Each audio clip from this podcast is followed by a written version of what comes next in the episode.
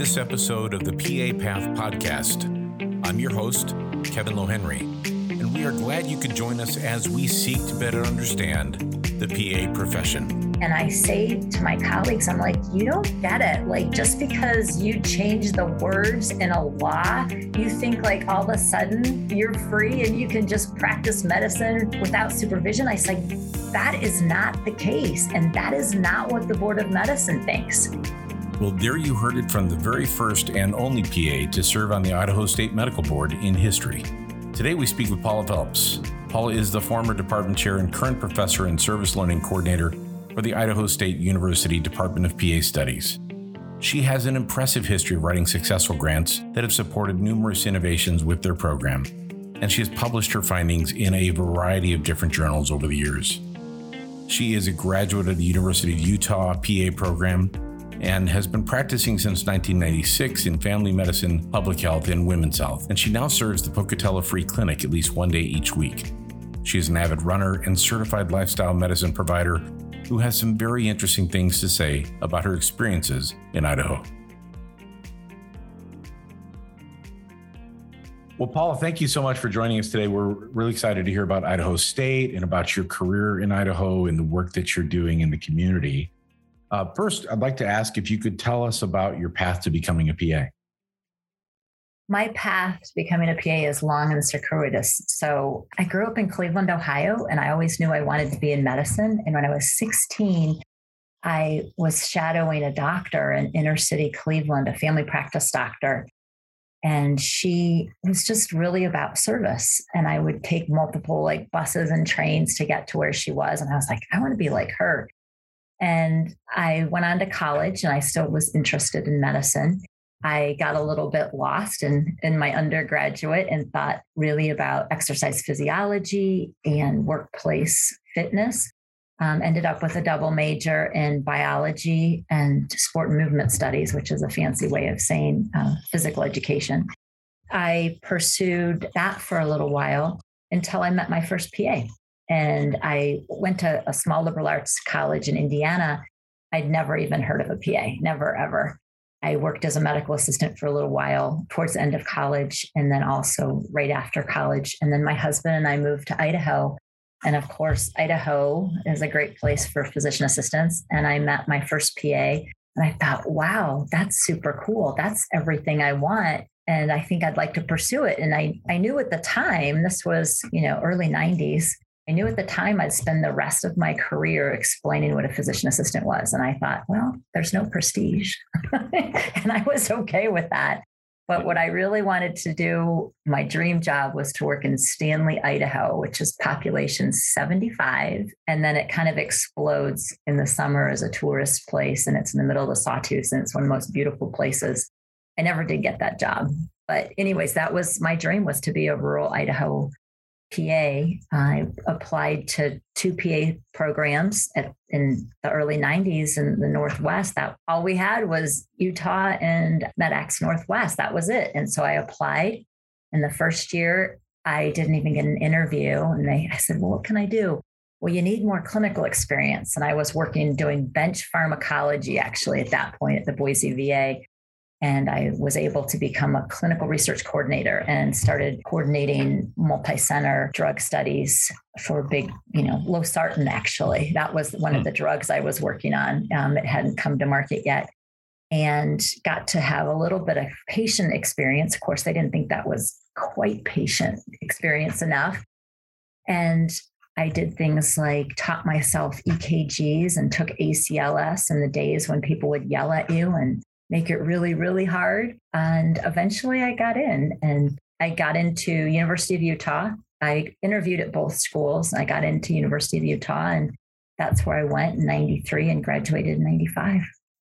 That's great. We share we share a couple things in that story. One is I too applied to MEDEX when I was uh, first applying to PA schools, and I didn't get in there either. So their loss, our gain, I guess.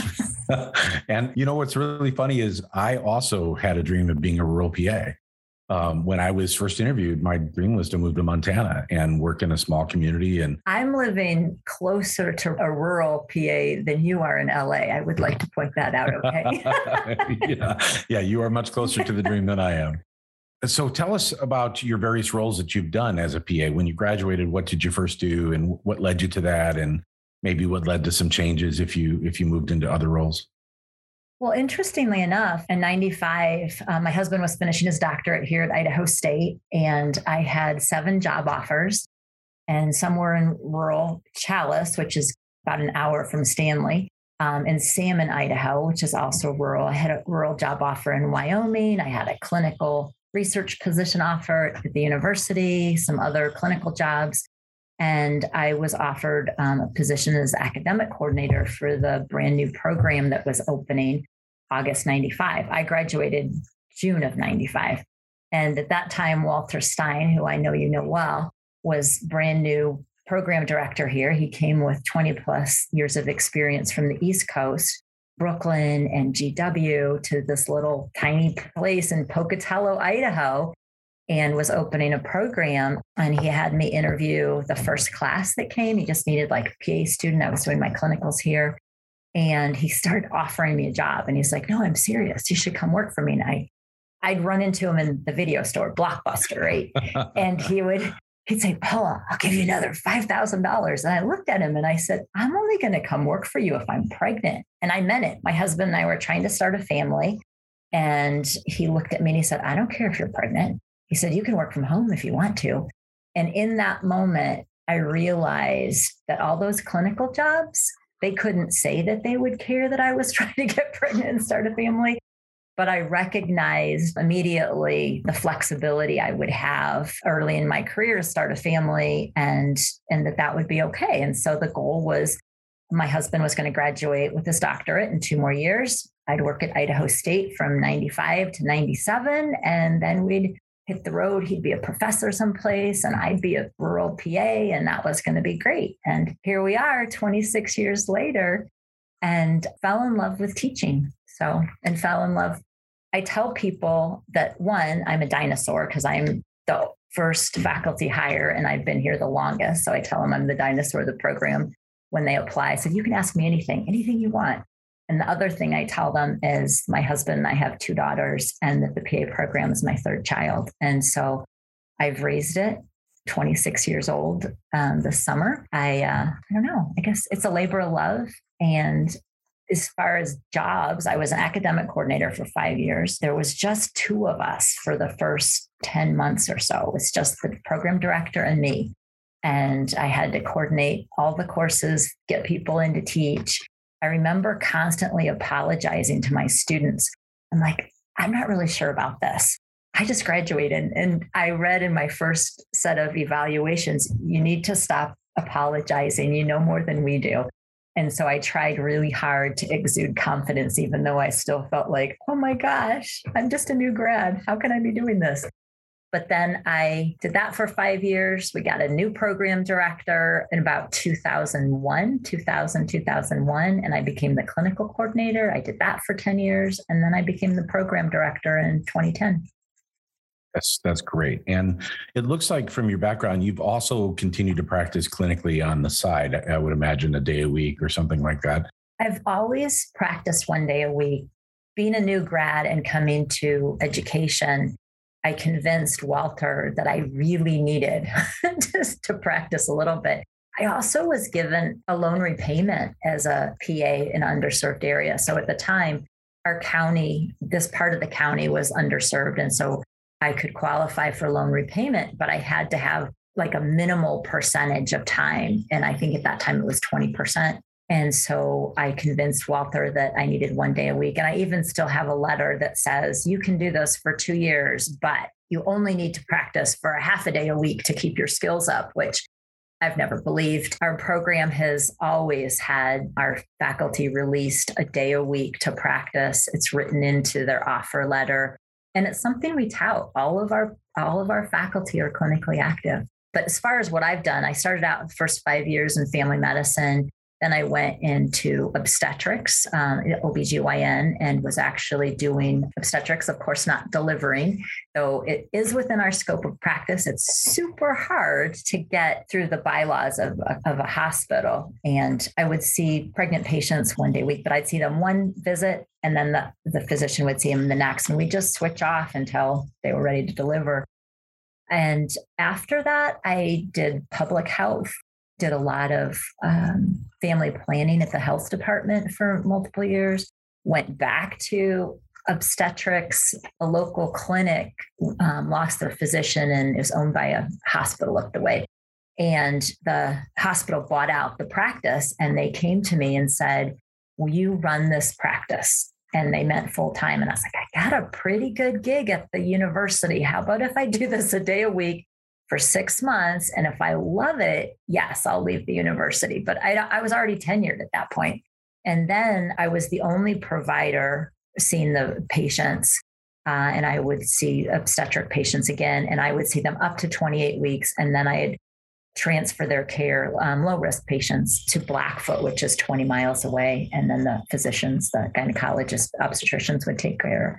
And I've worked in migrant health uh, family practice, migrant health, and internal medicine, where I was the main working for a female internist. And she just didn't want to do women's health. She's like, I'm a woman, and people keep coming to me because they think I'm a woman. I'm going to take care of that. And she said, I don't want to take care of that. So I would do all the women's health care for her practice. I also got really, really good in that practice at thyroid and menopause. Those are like messing yeah. with people's hormones. It got really sort of, of the bread and butter of my practice for about seven years. Uh, I returned to migrant health, and now, and then I came back to uh, office gynecology. That office gynecology practice I loved. It was a great fit for me. The physician and I were about the same age. We had sort of the same philosophy of taking care of patients and really very patient centered. She still used paper charts, and then COVID hit. She had her own set of chronic diseases and problems, and she just said, "You know what? I'm shutting my doors because of COVID and basically took early retirement. And I thought, well, I'll just sit out COVID for a few months and go volunteer at the free clinic. And I've been there ever since. And it also is a perfect fit. So, one of the things you've done for PAEA is you've actually spoken about how to get a HRSA grant. You have several HRSA grants that you've achieved. Can you tell us a little bit more about your HRSA grants? I can talk to you about grant work and lifestyle medicine, and I can put it all into like yesterday at clinic and tell you about seven different stories. One is my grant work. And so my most recent grant is called the GRIT grant. And so it's increasing effectiveness of rural physician assistance and it has to do with resilience and all that good stuff. But, anyways, the GRIT grant has ROITs. Now, ROIT is a Rural Opportunity Interdisciplinary Training Grant, and we're paying. Idaho State University does not pay clinical sites except for my grants. we're mm-hmm. paying we're paying places like the Pocatello Free Clinic to take a PA student in another discipline. So we have athletic training students, PharmD residents, and PA students there continuously. And it's a great source of income for a free clinic. It's also an unbelievable opportunity for interdisciplinary training. And so that was there yesterday. I what else did I do yesterday? Oh yeah, my previous HRSA grant was called the Pipeline Diversity, and I I know you want to talk about pipeline stuff. I know you um, so my pipeline to diversity grant, we just finished our sixth year this summer, and it was one portion, there's multiple facets to it, but one portion was reaching out to the local high schools, the rural high schools where there's high Latino um, population and teaching dual enrollment medical Spanish. And in those, and then exposing those students to different career paths, physician assistant, PA, nursing, dentistry, all the different things. And yesterday, my interpreter was a student who had started in Snake River High School, about 25 miles from here. She is a first generation Mexican American and planning to go to dental school. So I didn't win her over for my career path, she is now a senior at Idaho State University, has just submitted her dental applications. And she was my interpreter yesterday because I still see about 30% of our population that we see is undocumented immigrants who mostly speak Spanish. Sure. And so that was pretty awesome. And then the medical assistant is one of my grit scholars from my new grant. She is a sophomore at Idaho State. And she was actually, and I shouldn't say she's in her second year at Idaho State. She was offered um, early admissions, is what our grit program is. And so we offer early admission decision to people who have junior status and we have 24 spots a year 12 at College of Idaho, which is our small liberal arts college partnership in Caldwell, and then 12 here. She was one of them as an incoming freshman. She already had 39 credits because of dual enrollment in AP classes from her small rural high school. And she was also one of my pipeline students. Then she was accepted into our Grit Scholar she was given a scholarship for undergraduate as well as early decision. And part of her scholarship is giving her experience places like the free clinic. She's working as a medical assistant. So yesterday was pretty awesome. That's great. So you had mentioned that you listened to the the podcast with Terry Scott, and, and obviously Terry and I talked about pipeline. We we also talked about the ARC standard on diversity, and it sounds like Idaho State is meeting that through these kind of HRSA grants that have really built programs that have supported your pipeline work. Absolutely. And Idaho State has a long history of HRSA grants back to our first director. And we, you know, for many years we were supported by HRSA and um, PA training, I imagine was what they were called at the time.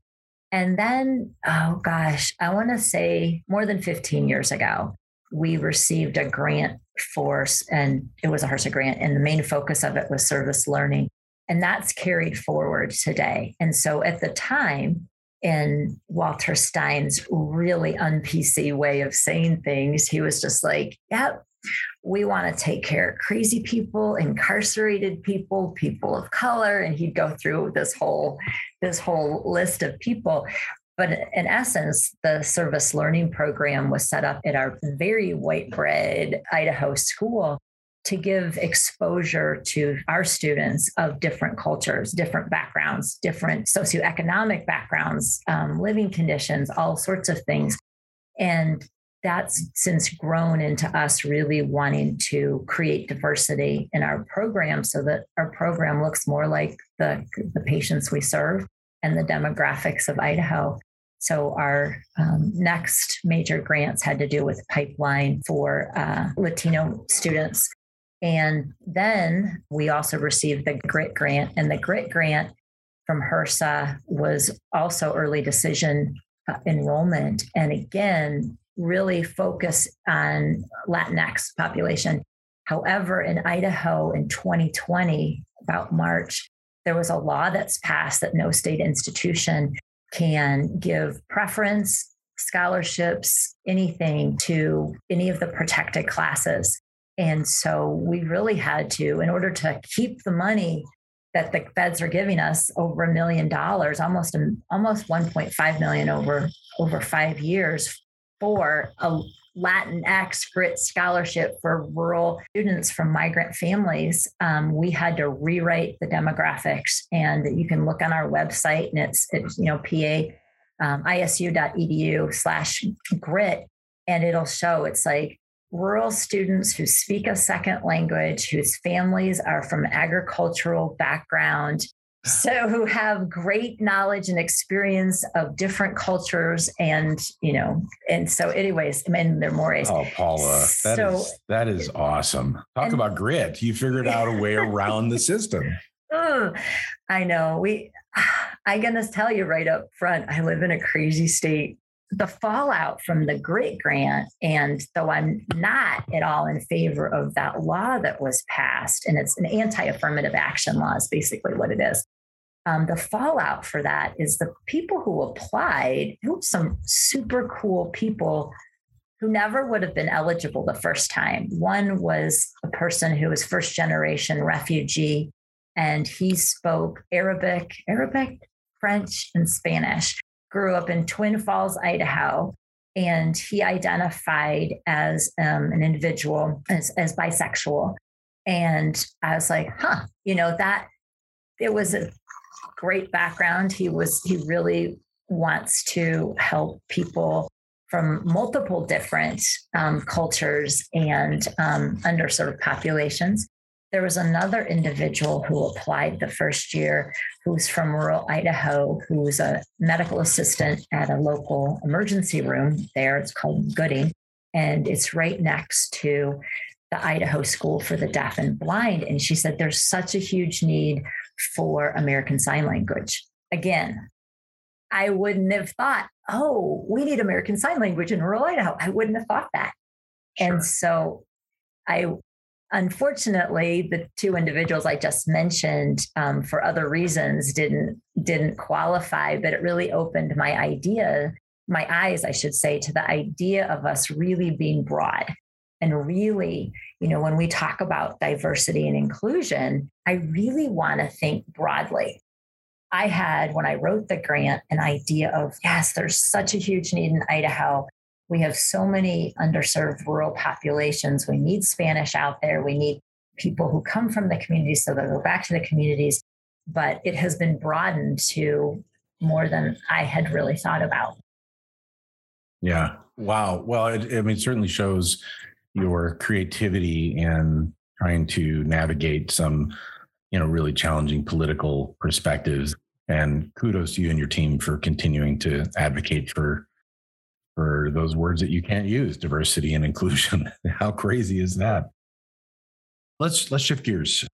Tell us a little bit about your role on the idaho state board of medicine because i think that's a really unique role for a pa to serve and you were the first pa on that board i was appointed summer 2019 by our governor and as you said i'm the first pa to serve um, on the state board of medicine it's it's very eye-opening for multiple reasons. I now tell my colleagues I am truly the most conservative PA in the state. I'm pretty sure that's why the governor chose me. But part of it is my age. I, you know, I graduated from PA school in the mid 90s. And the era in which I was trained, I was trained as a physician extender going into a practice with a physician. And now that's not what medicine is anymore. It's corporate. And I sit on the board of medicine with people who are trained in my generation or or older for the most part. And when i hear my colleagues talking about wow we need new legislation which by the way idaho just passed new legislation. Now we have a collaborative physician agreement. We no longer have supervising physician status. And I say to my colleagues, I'm like, you don't get it. Like, just because you change the words in a law, you think like all of a sudden you're free and you can just practice medicine without supervision. I say, that is not the case. And that is not what the Board of Medicine thinks.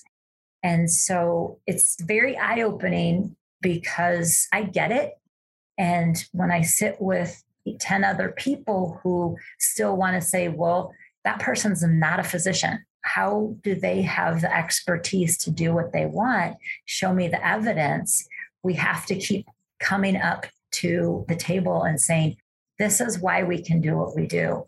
And it's not just about changing the name. And I'll say that to my national colleagues too. It's not about changing a name.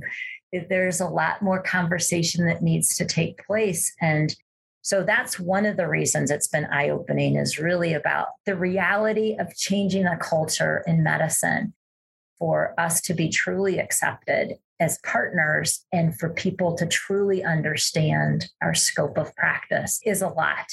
And I thought, oh, we're going to physician associate. And everybody's like, rah, rah. Yeah, who cares? It doesn't make a difference. There are many other many other areas where we need to be doing education. So that's one eye opener. And then the other eye opener is the amount of suffering that clinicians are going through, both in, in all clinicians. Our Board of Medicine serves uh, physicians, PAs, athletic trainers, registered dietitians, respiratory therapist, and now we have naturopaths as well. That was new last year. And across the board, though I mostly see it with physician assistants and physicians, is the amount of suffering as far as addiction, burnout is, is really tough. And so the reasons that people come before the Board of Medicine or their cases come before the Med- Board of Medicine are really sad. And I see cases for people I've never, ever, ever known. Um, and I also see cases after training over a thousand PAs in the state for people I know who at one point were super healthy. They had balanced lives, well, as balanced as you can have in PA school, but anyways, right, right. That, that that they were well and they were sober and they weren't burned out. And they're now coming before the board for other reasons. And it's it's very sad. And so i look at some of the things that we're doing right now. HRSA just you know put out an announcement and grants are due the end of august for resilience um, for a grant for resilience and for training clinicians and PAs, nurses, all healthcare providers, physicians, everyone in, in resiliency. And that's part of what my, my grit grant is as well. But there's there's such a need, and especially after COVID, it's it's very, yeah. very difficult. Yeah, I agree. I, I, served on the NCCPA review committee for mm-hmm. a mm. couple years when I was on their board of directors, and we saw the same cases because once they lose their license, uh, their certification is up for question. And you're right; it's heartbreaking to see these PAs who have worked on an average of seven to ten years to get into PA school and become a PA, who have you know seen it all in jeopardy from really difficult life choices related to stress and, and just bad judgment certainly to your point impacted by the incredible stress that they're experiencing. Yeah. So tell us about Idaho State. You've been there for a long time. What what what makes Idaho State stand out from your perspective, and what are you looking for in applicants who ultimately are successful in getting into Idaho State? I thought about this question since you sent it to me ahead of time, and I thought about it, and I, I always think, well, I always tell applicants there's two things that set us apart. But as I set back and really thought about it, I thought there's four things that set us apart. And the first two things um, that we've always told people is that we're a program that's both high touch and high tech. And what I mean by that is we're very casual. You know, people come to interview and we talk about mountain casual. You know, we're we're a mountain state, we're mountain casual, not super super um, formal. People call me Paula. Our lobby um, is a place where people will take naps on couches. You know, it's it's it's informal, and every student has you know relationship with the professors and with their classmates. So that high touch and being very very student focused, and then a high tech because in 2007 we grew from Pocatello to Meridian, which is a three hour drive. And then in 2014, we grew again to Caldwell, which is four hours from Pocatello. So we transmit our program simultaneously to three campuses. I mean, there, there are three campuses. And this was done long before anybody was doing Zoom. We actually picked up Zoom um, a few years before the pandemic. And when the pandemic came, you know, our, our president closed the campus one day and he was like, you know, it was a Friday, the March 17th, 2020, and we were up and running on Monday, like com- seamlessly. And we were able to deliver our curriculum, and we continue to use other high tech means, but we really focus on how to use technology. It was just part of a grant for rural telehealth and how we can put different components of that into our curriculum as well. So, high touch, high tech is one. Absolutely, our Spanish for Health profession is a second. We are known throughout the country as being a as being a place for people to come who really want to experience more medical Spanish and get their graduate certificate in Spanish for health professions along with their their PA um, certificate and degree. And so people come. I've got an incoming student right now from Annapolis, Maryland, who sought us out. And he's like, You are my number one choice. He then applied to our Latino Health Track, which was initially HRSA funded, and now it's privately funded for students. Once they're in the program, they receive scholarship They work on their or their graduate certificate, and they do five of their eight rotations in Latinx communities where they can practice Spanish. That's two. Three is lifestyle medicine, which we haven't talked about at all, but five of our, actually six of our, our faculty are certified um, diplomates in, from the American Board of Lifestyle Medicine and American College of Lifestyle Medicine. We've incorporated that into our curriculum and are hoping to open a postgraduate residency in lifestyle medicine which will be the first one in the country for PAs. I don't know if it'll get past the Board of Education, whoever knows about these things, but anyways. Sure, that's great. And and then finally, with our donor, I realize we're in a very unique situation with scholarships. So we have our Latino Health Track scholarship. We have our GRIT scholars, which is an undergraduate scholarship and the early admission decision. And then we have $10 million that's going to be given out in large chunks every year to every student who's enrolled. And so those are the four things that set us apart. That's fantastic. I mean, certainly you haven't struggled to have applicants before this podcast, but I suspect no. that anybody listening is going to add your school to the list just hearing about these opportunities. That's really phenomenal. Paula, thank you so much for taking the time with us today. This is really interesting. And what what a great niche you've carved out for yourself there now, and uh, really also congrats to all the success at Idaho State. It sounds like there are some really exciting times ahead for for you and your students as well. Thank you very much. It's been an honor, and I'm still tickled that you invited me here. So thank you. I want to thank our guest, Paula Phelps, for sharing her insights about the Idaho State University Department of PA Studies and about all of the innovative programs they have implemented to serve the communities in and around Idaho. Tune in next week as we speak to Dr. Adrienne Banning, who's an associate clinical professor at Drexel University in Philadelphia, Pennsylvania. She's been a faculty member there since 2008 and is a well known evidence based medicine guru and a well published author in the PA profession. She's also a co host of three novel PA centric podcasts, and we are very much looking forward to learning from her perspectives about how to successfully navigate the podcast world. Until next time, I wish you success with whatever path you are walking in life, and thank you for joining us. The purpose of this podcast is to provide news and information on the PA profession and is for informational purposes only. The views and opinions expressed in this podcast are those of the speakers and guests and do not necessarily reflect the official position or policy of the University of Southern California.